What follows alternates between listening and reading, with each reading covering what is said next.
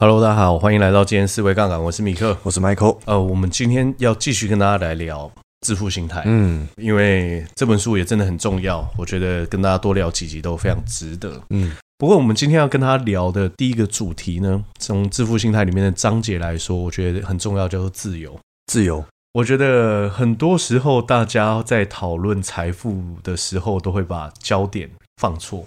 放在什么地方？放在财富上，而没有放在自由上面。啊，因为其实我认为金钱它最终只是一种工具而已。嗯，只是这个工具在你生活当中的方方面面都会带给你很大的帮助。嗯，那我们关注的应该要是关注在自由，而不是单单在财富上面。那怎么关注呢？因为我们要先首先知道财富它最大的价值是什么？嗯，财富最大的价值就是在你想要的时候，可以跟你想要的人做你想要做的事情。那这样的能力是无价之宝，是也是金钱可以给你带来最大的红利。我印象还蛮深刻的，有一次我进我老板娘的办公室，嗯，她打开，她上面就贴了一排字，她说要让自己每天醒来的时候，身边的人都是自己喜欢的人，嗯，然后做自己喜欢做的事情。对，我觉得这是快乐的，嗯。但是如果你是一个没有财富的人，你要做到这件事情是有点困难的啊，因为没有什么选择权。嗯，所以如果你有一小笔财富的话，代表什么？代表你生病的时候不用担心，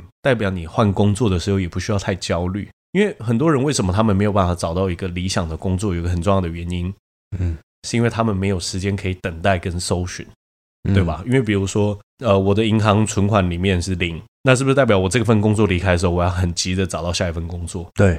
可是有一些时候，符合你心里面理想的工作，不是你找一天、两天、三天就可以找到的。是你可能需要花时间等待，嗯，你可能需要花时间在市场上搜寻，嗯，你才可以找到心目中理想跟匹配的职位，嗯。但是如果你没有这样子的存款的话，代表你永远都会被别人选择，而不是自己去选择你自己要的是什么。是，我觉得这个是一个很大的关键。对，所以重视自己自由是很重要，而且有一个老年学权威叫做卡尔皮勒摩，他就有在一本书叫《发现幸福》里面，他就有讲，他去统计一千个美国的银发族，请教他们在几十年人生以来学到最重要的一堂课，然后他是怎么写呢？他说这一些银发族他们最珍视的事物，反而是良好的友谊，或者是成为某个团体里面的一份子，嗯，或者是跟他们的儿女亲人共度一个闲暇跟美好的时光。不是他们拥有多少财富，不是他们拥有多少财富。你去问那种九十岁、八十岁的人，他不会跟你讲说啊，你一定要多赚一点钱。他们，我猜他们不会这样跟你讲。他们都会说多陪陪家人啊，多陪陪家人啊。然后你要去跟你重视的人多多相处，相处，对，啊，这个很重要。可是其实如果你没有一定的储蓄的时候，你很难做到这件事情，对，因为你没有选择，你永远都要去更多的，比如说加班啊，对，或者是说你你永远都是要被生活给捆绑跟绑架住，你没有闲暇的时光。有储蓄的人才有人生的选择权，对，有储蓄的人，我觉得在人生的选择权会更多，嗯，你会更有弹性，嗯，我认为是这样，是因为比如说你现在存款有一千万，嗯，你一口气把这一千万花掉，就意味着你没有弹性，嗯，你不能去做其他选择，对。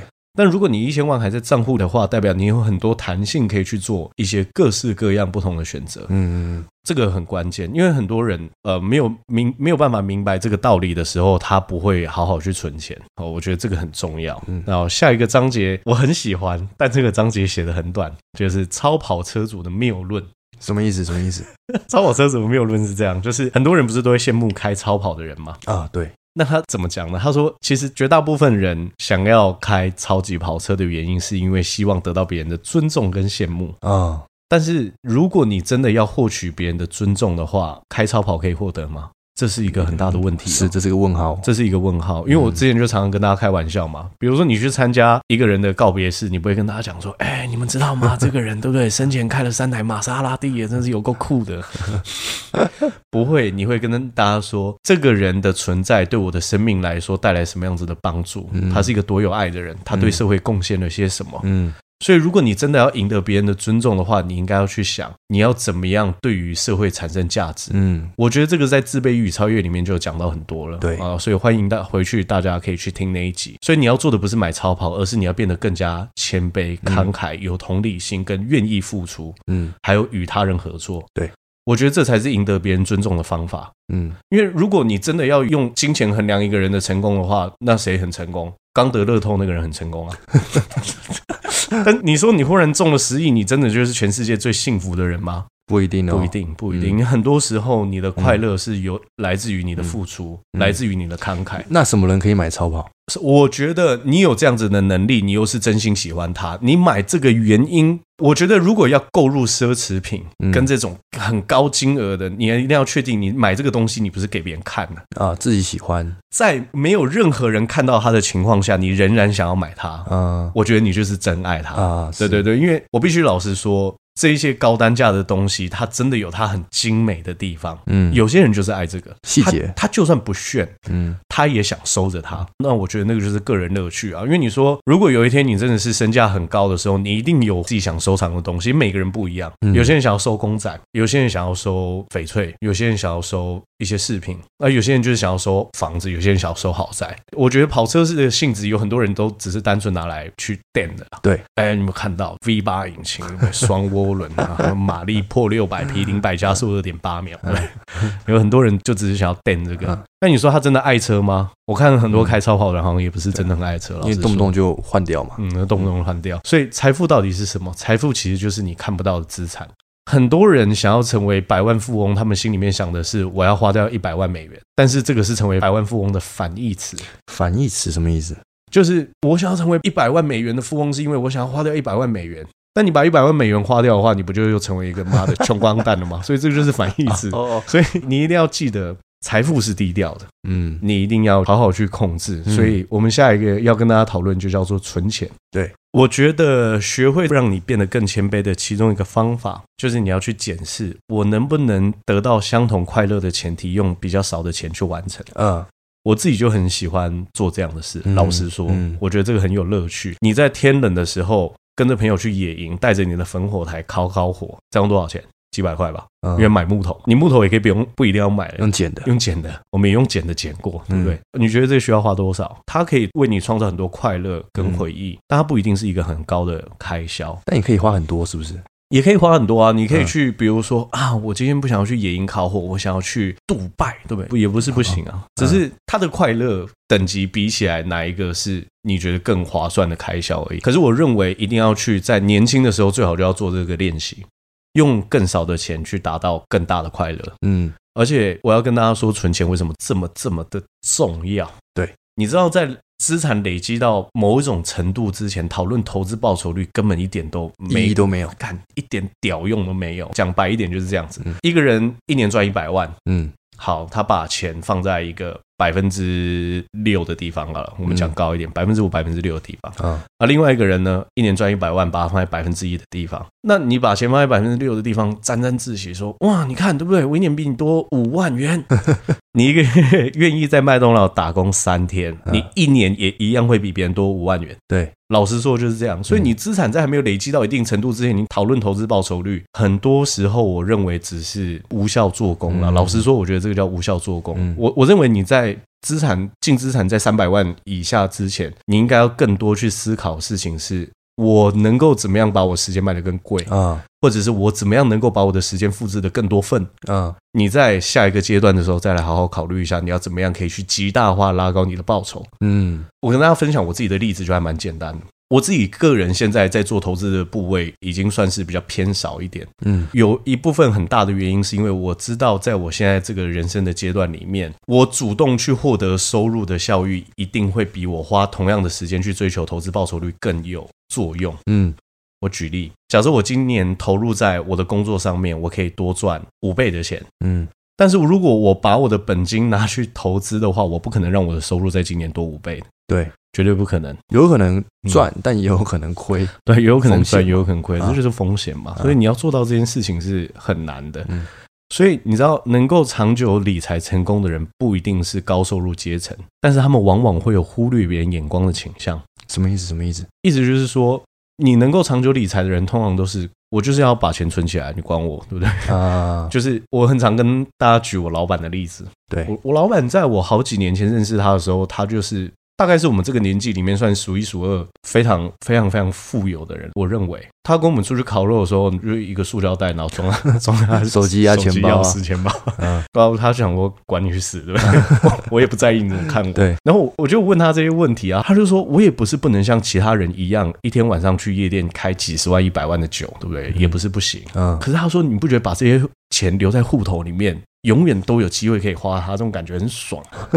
啊，他那个时候是这样跟我讲的，所以我觉得能够学习在年轻的时候培养存钱的习惯。为什么要讲说培养习惯？因为只要它变成习惯，它就不会让你感到痛苦。嗯，而且我发现一件事情，就是如果以过去十年来看，以我们这个年纪，今年要三十，十年每年都存钱的人，跟十年每年都拿钱去投资的人，对。有存钱的人会比较有钱哦。啊，真的，欸欸、你讲了很大的重点，嗯，好像真的是这样，就连续十年参与市场然后疯狂投资的人，对，跟另外一群人努力工作好好赚钱存钱的人，对，好像存钱的人真的是。比较有钱，而且投资的人还有可能搞到负债哦。啊，真的。啊，所以要鼓励大家培养存钱的习惯，是，而且我跟大家说一个事情。卓越不是一种行为，卓越是一种习惯。嗯、你只要把它变成一种习惯的时候，你就不会觉得做这些事情是很费力的。卓越变成习惯是什么意思？我来跟大家举例，比如说阅读这件事情，在很多人眼里看起来是一件痛苦的事，但现在对我来说已经是一件习惯。嗯。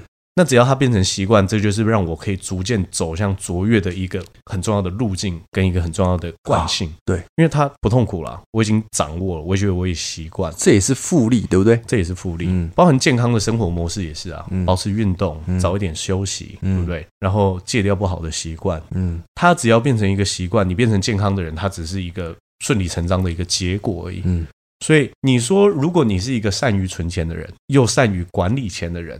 又知道怎么样去做好自己的配置的话，你你要不有钱很难啊。老实说，还真难，对不对？那是一个理所当然的结果，这是一个理所当然。哪怕中间会发生一些小插曲，但我跟你讲，最终你迈向财富这个路线，我认为是八九不离十。嗯，作者还跟大家谈一个很重要的主题，叫意外。意外，意外是什么？我觉得像我们前一集跟大家讲一个很重要的概念，做任何事情都是有风险的，嗯，但是你要从意外当中学到的正确教训是什么？只有一个，就是我们这个世界总是出乎意料之外。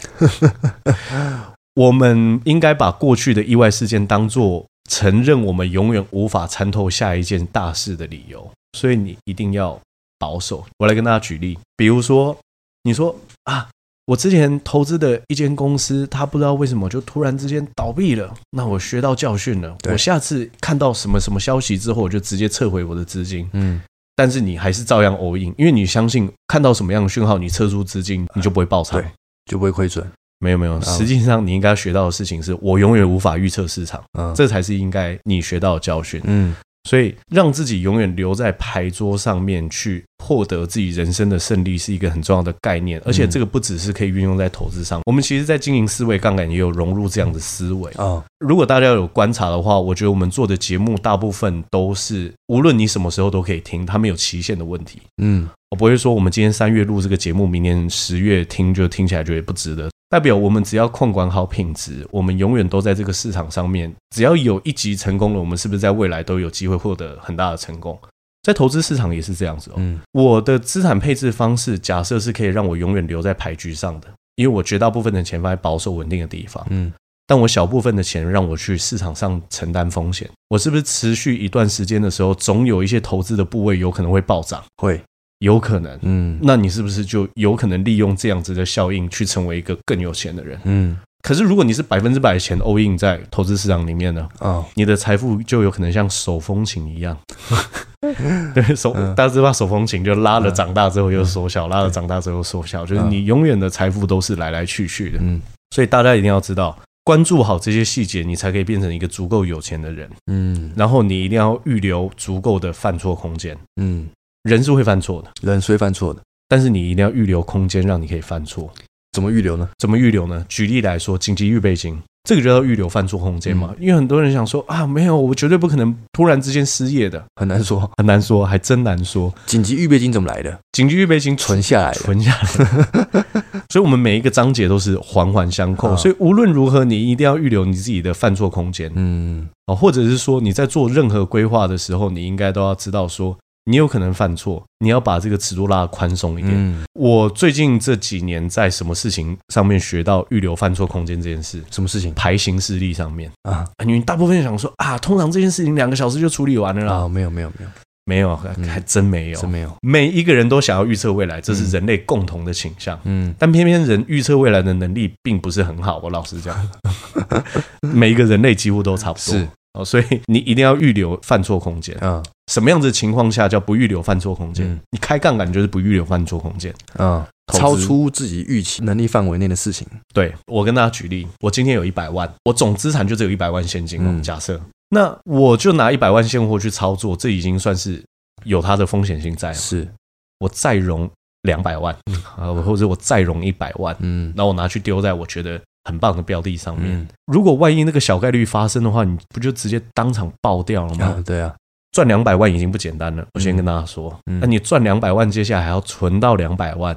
哦，这两回事，这两回事，这更不简单。嗯，所以这个时候，我我相信难免有些人说，哇，可是有些人就是因为开杠杆变很有钱呢。啊，就是极端例子。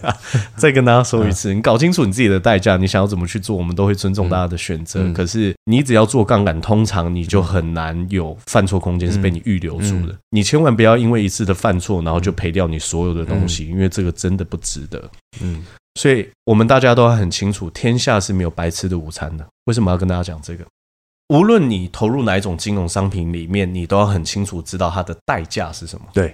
世界上哪有这么好的事情，对不对？你你要得到东西，然后中间都不需要付出代价的，不可能。我来跟大家举例，你连把钱放在定存，你都要付出代价。时间，时间是时间算代价嘛？对不对？对吧？还有机会成本嘛？对，机会成本。比如说身上有一千万的现金，嗯，好，我九百万放在定存里面，嗯，可是我其实这九百万可能有 maybe 两百万，你是可以多拿出来去投资股票嘛？是，那个就是机会成本。对。你需要去付出代价，嗯，所以定存这个东西当然是很稳定，嗯，对不对？你还有存款保险，嗯，对不对？当然，矽谷银行也会倒嘛。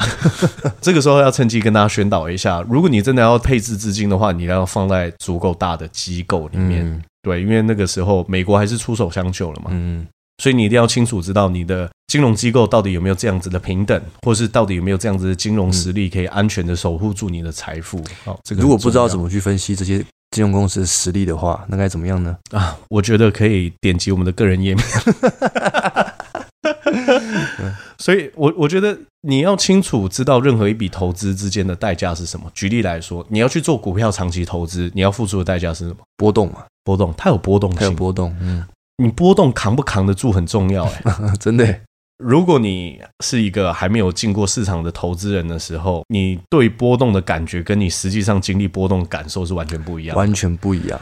你的人生有可能会被这个波动所控制住，因为你每天可能上班啊、吃饭啊，对啊，会因为股市的波动造成你什么事都做不了，饭也吃不下。真的，早上八点半那个打卡钟一打下去。你就开始变成波动的奴隶，对啊，波动的奴隶。中午便当一来，直接丢掉，一点胃口都没有。你本来想说，哇，我我就是想要靠着一些投资，然后赚到我的便当钱，就拿到便当的时候直接丢掉。对，我跟大家讲个数字哦，二零零二年到二零一八年，Netflix 的股票报酬率超过三万五千趴，哇，三万五千趴，三万五千趴，这不是开玩笑啊！可是整个交易期间，有百分之九十四的交易日，股价都比前波高点更低。就是你大部分持股时间都比上一波高点 还要更低啊！是是，是啊，你忍不忍受得住？不一定哦。你会不会提早卖掉？会哦，会哦，会停损哦，会停损哦，或者停利哦。嗯，你抱不抱得住？你能不能接受这样的波动性？就是一个很大的心理素质上面的要求。是，嗯，这个就是你要付出的代价。任何金融商品都有它的特质在，有些要牺牲流动性，嗯。有一些要牺牲的事情是它的波动，嗯，对，任何事情都有它的代价。而且如果你没有做好资产配置，你把你全部的钱 all in 进去股市里面，你一定会全部卖掉。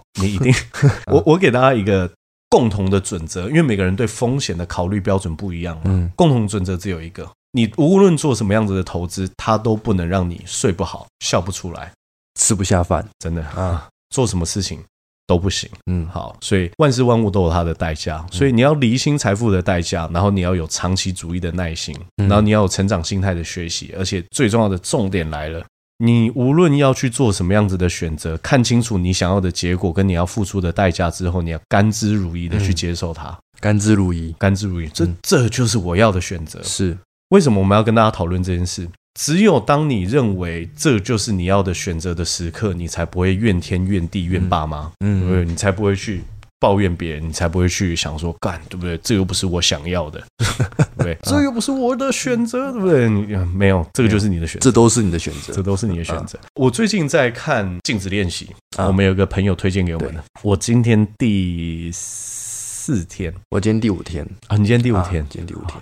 我觉得非常非常的有帮助，嗯，因为我觉得在这个过程当中学会爱自己啊，爱自己。嗯、那为什么突然跟大家跳到这个话题的原因，是因为我最近越来越有这样的感受。嗯，世界上每一天或多或少都会有一些问题出现，但是你只有从你承认每一个问题的根源都是自己的这一刻开始，嗯、你才有办法真正接受你的生命去好好的运作。是，因为你知道每一个选择都是我做的。